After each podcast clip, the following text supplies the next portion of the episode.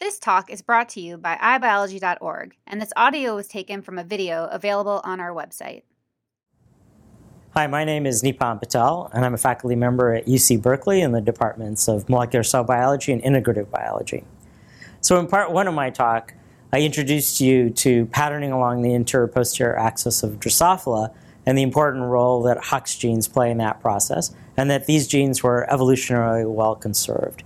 And in part two, I explained how shifts in those Hox gene expression, particularly in the gene U B X, seem to be responsible for evolutionary changes in the morphology of crustaceans. What I'm going to do in part three is expand out and explore the function of the remaining Hox genes. So what I talked about, again, the first time was the particular Hox gene U B X and the potential role it had um, in both the development of the crustacean Parhyale and then evolutionary changes in the relative number of feeding versus locomotory appendages in multiple crustacean species. So as I said, what I'm going to do is expand out to the other Hox genes because, of course, explaining the difference between maxillipeds and, and um, walking or swimming legs is great, but if you really look at crustaceans, we've got a lot of different appendages to explain. So this is a micro-C T scan of an adult Parhyale, and you can see that, in fact, you have this wonderful array of appendages. And if we even just um, restrict ourselves to the thorax and the abdomen, we have quite a number of morphologies to explain. So for example, again, the first thoracic segment has that maxilliped that we've talked about. But then T two and T three actually are specialized in that they have claws on them. So they're called nathopods, and they use them for picking up food. And then T four and T five are the forward-walking legs. So these are the legs the animal uses when it wants to propel itself simply forward. But then six, seven, and eight have these enormous jumping legs. So one of the things about amphipods is that um, they come up onto the beach, and then when they want to escape, they can launch themselves through the air. And it's using those three giant reverse-oriented legs that they can jump. And then on the abdomen, they have two distinctly different types of appendages. So the first three abdominal appendages or feathery appendages called pleopods, and they're used for swimming in the water. Whereas the last three abdominal appendages are called uropods, and they're used for anchoring the animal into the substrate when it doesn't want to move. So we've actually got a whole array of other appendage types that we need to explain, at least in the thorax and abdomen, and then even more distinct appendages in the head. But I'm going to restrict myself for the most part to the thorax and the abdomen today. So in order to do look at that, um, again, we want to explore their development. And one of the advantages to Parhyale is that all of those appendage morphologies are actually there at the end of embryogenesis at ten days. So as I explained, unlike Drosophila, Parhyale has direct development, and the hatchling that comes out at the end of embryogenesis actually looks like a small version of the adult. And you see that here in this light sheet movie. So this is a hatchling, and you can see already all of those appendages, and they have morphology is very similar to what they're going to have in the adult.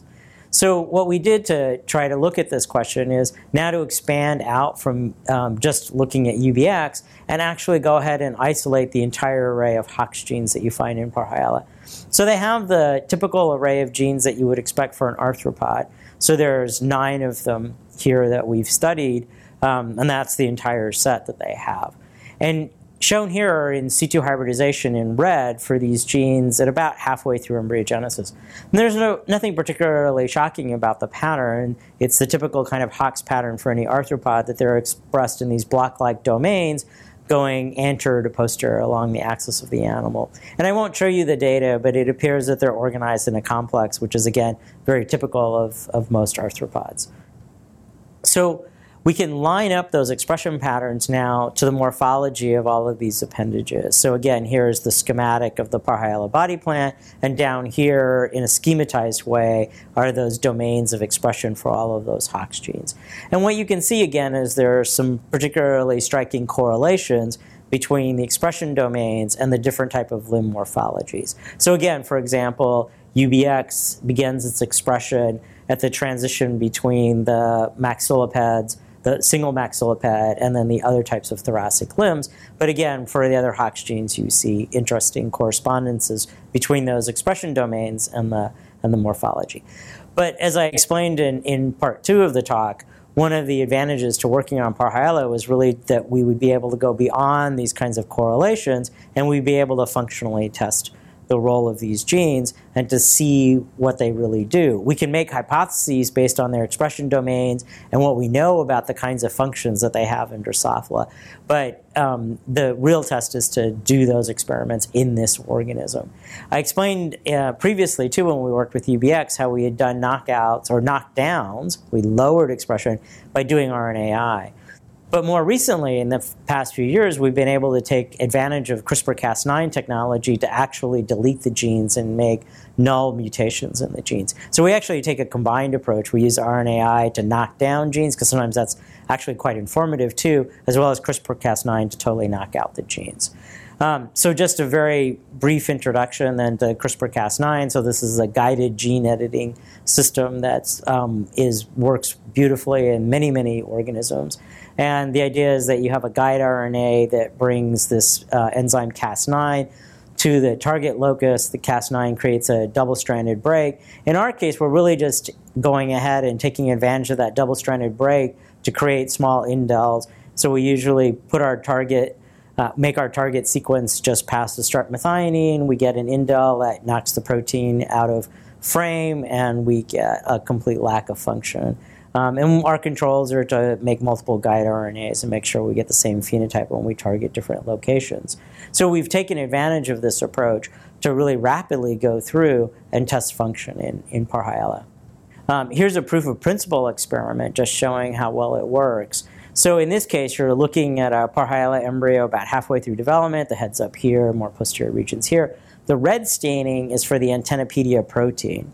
Okay. But you notice in this animal that there's Antennapedia staining, and it's actually in the normal pattern on this side of the animal. But the other side of the animal, that staining is completely lacking. And that's because we added the Cas nine plus the guide R N A um, to one of the two cells at the two-cell stage. And that cell that we knocked out, both alleles of Antennapedia, that's this side of the embryo. And you can see that we've eliminated protein expression. And this side is normal. So that's one of the nice things that we can also do in Parhyale is we can make half-mutant animals um, by injecting at the two-cell stage, or we can make fully mutant animals by injecting at the one-cell stage. I think the other reason that the, the system works particularly well in Parhyale is the first three divisions take quite a number of hours. So it takes eight hours to go through those first three divisions. So there's plenty of time to hit your targets when you're injecting the guide R N A and Cas nine in one-cell embryos. So anyway, what have we found? So we published uh, a little bit more than a year ago now uh, uh, many of our findings, and it's just sort of schematized here. So in this diagram, again, we've drawn um, the wild-type limbs are shown to the outside of both sides of the of the image, and then towards the middle are the expression domains for the Hox genes that we've um, knocked out so far, and then what you're seeing here Um, in the inside legs on both sides are the uh, altered morphologies and the homeotic transformations we get. So I don't want to try to go through all of these. We've done seven of the genes now. But what I want to focus on are the more posterior three genes, U B X, abdominal A, and abdominal B. So this is equivalent to the bithorax complex that I went through in some detail before um, in Drosophila. And I want to focus on what they actually do in Parhyale, and hopefully convince you that we can understand what they do, but they actually work somewhat differently than they do in flies. And in fact, if we just used the information we had in flies, we would have made inaccurate predictions about what they would do in Parhyale.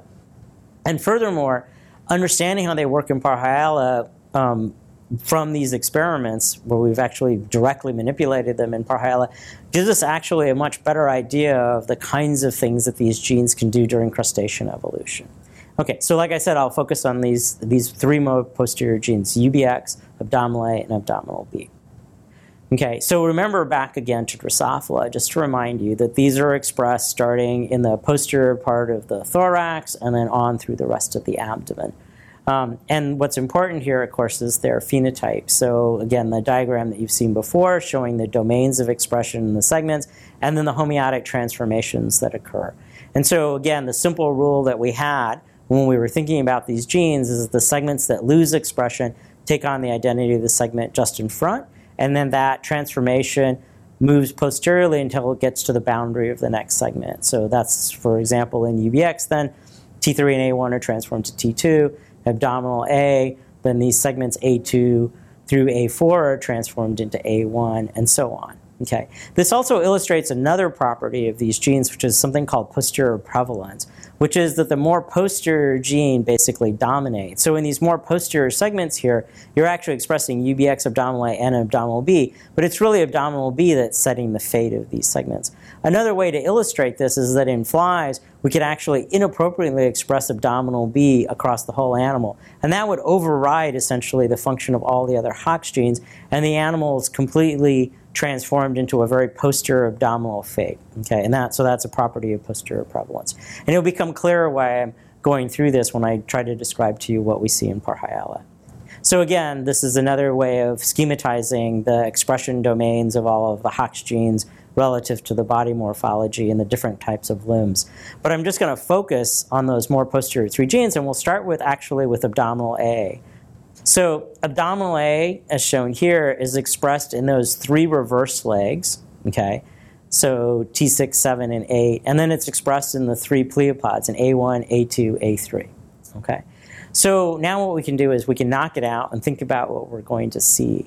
So one prediction that you would have from flies, right, is that the gene, the segments that lose expression would take on the identity of the segment in front. So we would think that in this abdominal A domain, that these legs, these, for example, the reverse jumping legs, would take on the identity of the forward walking legs. Okay. So here's what, ha- here, and let's look and see if that's the case. So here's again a wild type Parhyale, a scanning E M, and we've colorized in false color those three big reverse jumping legs. Okay. So what happens when we knock out abdominal A? So sure enough, we turn those reverse legs into forward legs. So now this animal doesn't have those big reverse jumping legs, and instead of having just two pairs of the forward walking legs, it now has an additional three pairs of them. Okay, so that's a striking homeotic transformation, and it's very much what we would predict from Drosophila. Okay, but what happens to the more posterior part of the animal, the, in the abdomen, where abdominal A is also expressed? And here we got a bit of a surprise. So again, the A one through A three have these feathery pleopods on them. Okay, that you see here in the wild type animal. But when we knocked out abdominal A, what happened was is those were actually transformed into uropods. And the uropods, remember, are actually characteristic of much more posterior abdominal segments, the, the last three abdominal segments. So we got actually a reverse transformation for this part of the animal. So for the more anterior domain in the thorax, the transformation was more anterior, the kind of expected result. But here in the abdomen, where abdominal A is expressed, the transformation went in the reverse direction. So a very different result than when you knock out abdominal A in Drosophila. So we can, again, summarize here. That's the wild-type animal. This is the transformed animal. As we pointed out, when we saw this animal before, we've lost the reverse legs, and we've got more of these forward legs. But you can, again, actually appreciate here that you've lost the pleopods and actually you have more uropods. So the transformation's actually gone in both directions. Okay. And again, here's another way of looking at it that I thought might be useful. So here we've colored in the claw-bearing legs in the dark blue, and then the forward legs in purple, and this is a wild-type animal here, and then the reverse legs in red, and then we've got our pleopods are in these green segments and our uropods are in these yellow segments. So what's happened when we've knocked out abdominal A is a transformation in both directions. So we've lost the red fates, so that's the reverse legs. We've lost the green fate, which is the swimming legs, and but we've replaced and transformed in both directions. So now we have more of the forward legs, and we have more of the uropods.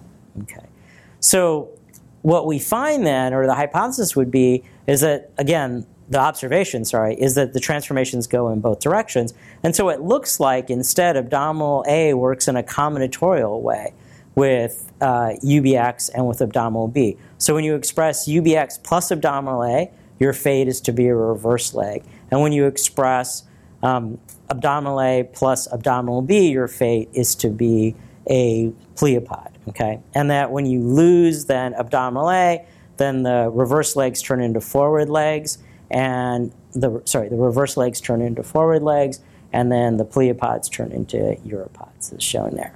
Okay, so now I'll move on to the next gene, okay, which is abdominal B. So abdominal B is expressed in, in these last six segments.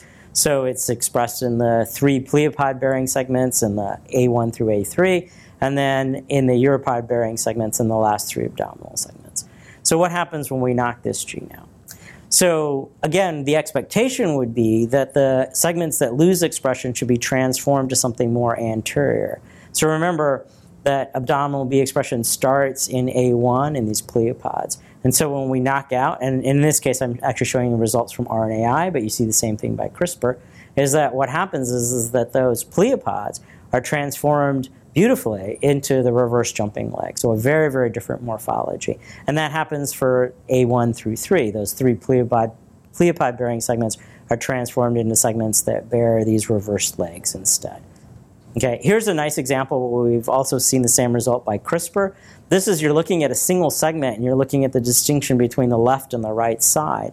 Now, if I hadn't told you what segment this was, it'd actually be hard to distinguish because this is like a perfectly good reverse jumping leg. There's a perfectly good pleopod. But this is, or should be, the A one segment. But what we've done is knocked out abdominal A only on this side. So you have a wild-type pleopod on this side, and then instead of a pleopod, that's been transformed into this reverse jumping leg. But when we look closely at these transformations, there was another surprise for us. So again, these are transformed into these reverse jumping legs, but the very most posterior segments were not transformed into the reverse jumping legs. They were actually transformed into the forward legs, right? So we got, very surprisingly, it's something that you really don't see in Drosophila, which is we got a non-linear transformation. So the very posterior part of the animal was transformed into something far more anterior. And so then again, I've illustrated that here with this kind of diagram. That again, here was our wild-type pattern. So what's happened here is we've lost the green fate. We've lost those pleopods, right? But we didn't continue that transformation all the way down the animal. Instead, when we get to the last few segments, they are actually transformed to a fate far more anterior. And that's a very surprising result, not one that we would predict from anything we knew in Drosophila or other organisms. So how might that be coming about? So if you think about it, okay, here again in this schematic, we look and we've got this knockout of abdominal B, right? And but what we're, we're getting here is all the way in the posteriors, we're getting these forward legs. Well, if you think about it, the forward leg phenotype, that's really compatible with just expressing U B X, okay? And not expressing abdominal A or abdominal B. So one hypothesis then is that what happens is, is that in fact, abdominal A expression is not, you know, there's no effect on it by knocking out abdominal B, but you change the expression of U B X, right? So the hypothesis would be that U B X now extends more posterior, right? And that means when it gets to these last few segments, you now have segments that express U B X without abdominal A, and of course you've knocked out abdominal B. So we can test that hypothesis. So we can take embryos and we can knock out abdominal B and ask what happens to U B X expression. And that's shown, so we can ask what, what, what happens, and that's shown here. So here's a wild-type animal, and in red is, so the blue is just showing you the nuclei of the whole embryo, and in red is shown the expression pattern of U B X. And so, as is um, what you expect, right, from what we've characterized before, that U B X is expressed starting in at T two, actually, and it goes all the way to the end of the thorax, and it's not expressed in the abdomen at this stage. But then when we look at our, our knockouts of abdominal B, what you see quite clearly is that U B X now extends down the whole length of the animal. So that gives you this pattern, that you knock out abdominal B. Abdominal B normally acts as a repressor of U B X expression, and now U B X extends all the way back in the embryo. So now these pleopods are transformed into the reverse legs because they have that combination of U B X plus abdominal A expression, typical of the normal reverse legs. But these last few segments now are only expressing U B X, and we've shown that abdominal A doesn't move when you knock out abdominal B, but these segments now are expressing U B X, which means that they actually have the fate of forward legs, the typical fate of segments that only express U B X. So again, this is a result that's very different than what you might have expected in Drosophila, but it's very insightful into the way that these genes function. And they really start to point to this fact that abdominal A has escaped from this rule of posterior prevalence, that instead of being overridden by abdominal B, abdominal A acts combinatorially with U B X and with abdominal B to give the fates of the reverse legs and the pleopods. Okay, so how else can we test this? So another way we could test this is to keep is to make double mutants. So in this experiment, what we're going to do is we're going to knock out both abdominal A and abdominal B and ask what happens. Okay, so again, in this in this schematic, it's the same one where I knocked out abdominal B, but now in addition, we're also going to knock out abdominal A. So you can think about what would happen, right? So now the expectation would be that U B X still extends back, but there's no abdominal A to interact with. So hopefully then your prediction would be, well, now given these new rules, what we'd expect is that these forward legs would then extend all the way back. And that is exactly what you see. So here's a mutant animal, a wild type in the mutant. And if you look at closely at this animal, it's actually starting from T four. It has all forward walking legs all the way to the end of the animal, consistent with that, that model. Okay, so again, and that's shown schematically here, that you knock out both of these genes, and now U B X extends all the way back. All these limbs are now only expressing U B X, and the characteristic morphology then from that specified by that is to just be the forward walking legs. So now the next experiment we could do, think about, is what happens if we knock out all three Hox genes. So now we're going to knock out, or the, the three posterior Hox genes. So now we're going to knock out U B X, abdominal A, and abdominal B. Okay, what would you expect? So remember uh, that when we knock out U B X, U B X was making that distinction between the maxilliped and the locomotory appendages.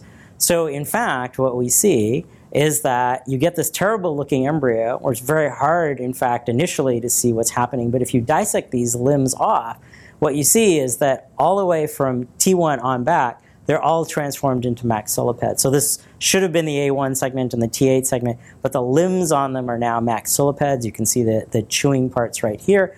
And so the whole animal from T one back is all T one, is all maxillipeds. So this all fits in very nicely then with our model of how these genes interact and work combinatorially to set up the pattern of the animal. So hopefully I've, I've given you a little bit of a picture of how these genes work in Parhyale. But the, the main message I want to, you to take home is that, in fact, you wouldn't have predicted some of these interactions from Drosophila. You have a slightly different set of interactions. Most importantly, like I said, is that abdominal A is escaped from this system of posterior prevalence. So it's not direct, its expression is not directly affected by knocking out either abdominal B or U B X. And that, more importantly, though, it acts combinatorially with those two genes to set these fates up. That, in some ways, makes some, you know, it also is insightful in that you have to set up a lot more different segment identities, different distinct limbs in crustaceans than you do in flies. And if you just had posterior prevalence, that would limit the number of interactions you could actually have.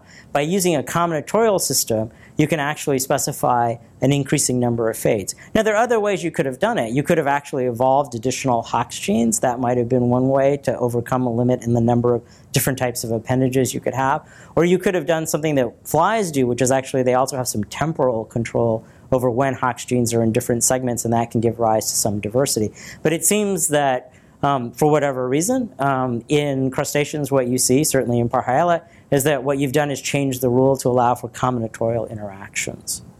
Okay, so again, that's the, the summary diagram. Um, what I want to, the only other thing I want to point out is that there's some really interesting things that go on in the head, where the genes, again, seem to be acting combinatorially. But what they do is they can also make kind of hybrid limbs, that part of the limb shows one identity, part shows another in the mutants. Um, I won't go into detail on that. But um, suffice to say that it's been really uh, amazing to be able to do the experiments in these other species and see that there are some really significant changes in the kind of rules that the Hox genes follow. Okay, so um, I've shown you then, you know, I, I hopefully I've given you a, a pretty good idea that now with our results, we can understand how you make each of these different types of limbs. And again, that's great from the perspective of trying to understand the development of this individual species. But how does that help us understand the evolution of other crustaceans? Well, it turns out that within this particular group of crustaceans that Parhyale belongs to, it's a group called the Malacostracan crustaceans. These are the ones that you eat. So these are things like lobsters and crabs and shrimps and so on. It turns out that one of the ways that they vary their body plan is to mix and match the relative numbers of appendages with these different morphologies. So this is the, the pattern, again, that you have with Parhyale that, that we've introduced before. But, for example, if you think about the number of maxillipeds, Parhyale has one, but in Malacostracans you can have zero to three. Okay, likewise, with the nathopods, Parhyale has two, but throughout Malacostracans you can have zero to two. And so on. So you can have two to eight walking legs. You can have uh, zero to two of the, or zero to three of these reverse legs, and then you can have various numbers of pleopods and uropods. The thing is, is that this number always has to add up to fourteen. So you can mix and match appendages within this area, but you can't really change the number of segments that you have, or you, or at least in this group, you're not changing that number. So now, hopefully, you can realize, well, this gives you some predictions about how you would generate these other body plans, that if we know the rules of how you set up these different limbs in Parhyale, we can now make predictions about how you would make different crustacean body plans that had different numbers of these different kinds of appendages. Okay, so, but we have to be careful with that, because remember, in part one of the talk, I showed you the example where people thought, well, it would also be insightful, these four-winged flies, and thinking about where how you made four-winged insects. And then I showed you that subsequently that that turned out not to be the case, that at least in this particular instance, the changes were not in the Hox gene expression boundaries, but were in downstream genes. So what about in crustaceans? So what kind of, can we see other examples now that you are changing Hox gene boundaries in order to make different body plans? So I'll give you a couple examples. So I showed you multiple times now that Parhyale has the three pairs of the pleopods and the three pairs of the uropods, and really it's expressing abdominal B that gives you uropods, and the combination of abdominal A and abdominal B that give you um, the pleopods. And Parhyale has this pattern of three uropods and three pleopods. But if we look at another crustacean here, this is a crayfish. So the crayfish has the same number of abdominal segments. It has six abdominal segments, but now it has five pairs of these swimming pleopods, and it only has one pair of anchor appendages, only one uropod. So not the three and three pattern of Parhyale, but a five and one pattern. Okay, so if you think about it, right, so now the pattern is such that you have more pleopods, fewer uropods. So now that you know the rules of the genetic interactions or the molecular interactions that go to pattern this, hopefully you can make a prediction about what happens in crayfish. And that prediction would be that what you do is you extend abdominal A so that it's expressed two more segments posteriorly, right? And then given our information from Parhyale, the prediction would be that this would give you an animal that had five pairs of pleopods and only one pair of uropods. So the nice thing is now we can go and test this idea. So we can get a crayfish embryo and we can ask where abdominal A is expressed. And lo and behold, what you see is that in fact abdominal A is expressed all the way through A five. So it shifted two segments posterior relative to Parhyale, and that fits perfectly with that kind of prediction. So in this case, then, this is another example where we can show that you've shifted the Hox gene expression, and that accounts for the altered morphology between species. Here's another example. So Parhyale is called an amphipod crustacean, and it's called an amphipod because it has both the forward legs and the reverse legs.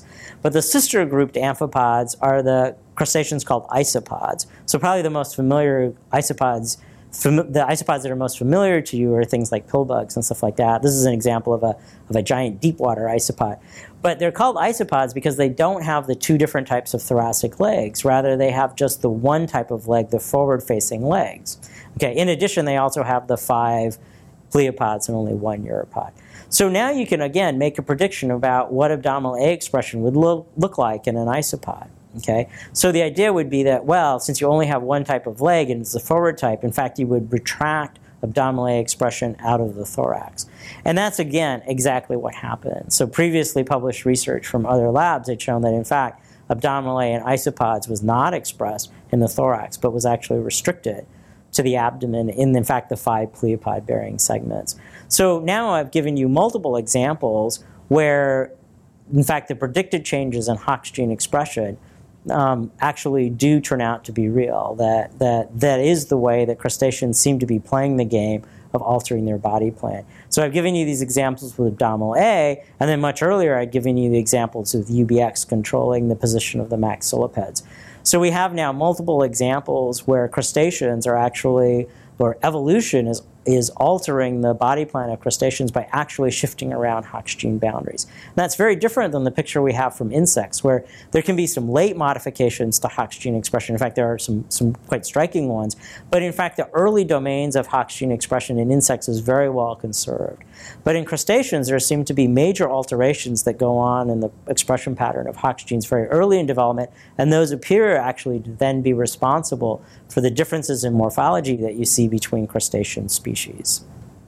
Okay, so what are some other things that we can look at? So what I'm showing you here again are the legs. I mean, and, and, the, and the outline of the legs is in blue, but in red are the muscles. And one of the things I want to highlight is that the muscles between a jumping leg and a swimming leg are very different. So that's the, the T eight reverse jumping leg, the A one wild type um, pleopod.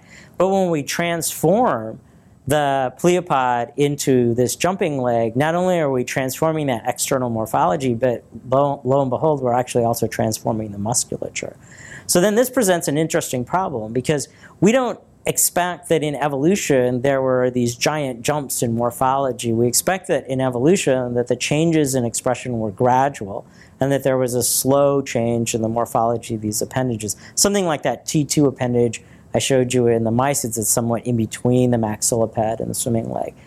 But one of the problems in, in that kind of scenario is that you have to, of course, always keep the limb functional, right? It has to be doing something useful. You can't suddenly evolve a functionless limb as in some sort of intermediate.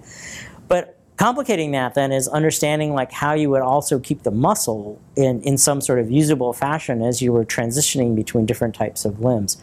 So one of the issues then is how do you actually regulate U B X? Do you need to regulate U B X differently between the muscle and the and the ectoderm, between the, the mesoderm that makes the muscle and the ectoderm that's making the external morphology?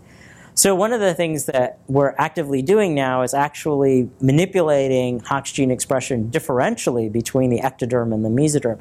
And again, we can do that in Parhyale because these macromeres that you're seeing here make the ectoderm, but these two micromeres, M L and M R, they actually are making the mesoderm. So what we've started to do is to actually genome edit separately in the ectoderm from mesoderm to ask how you actually regulate the genes um, separately in the two tissues, or do you need to, or does one actually follow the other? So those are ongoing experiments. Another really interesting question is how does the brain, how do you keep the nervous system wired up the entire time? That's another interesting question that, that we're continuing to pursue. So hopefully now I've shown you that if we follow this Swiss Army knife analogy, that we can now use the mutagenesis of Hox genes to really understand how it is that you get all the different types of appendages that you see on a crustacean. And in our case, Parhyale is the crustacean that we've been analyzing, and now we have a very good description about how you specify each different type of limb. And that's great from a developmental perspective of understanding exactly how you do it in this one species. But then at the same time, the beauty from an evolutionary viewpoint is that now when we understand how you specify each type of limb, we can also now start to make hypotheses about how you make different crustacean body plans or how evolution has created those other crustacean body plans. We can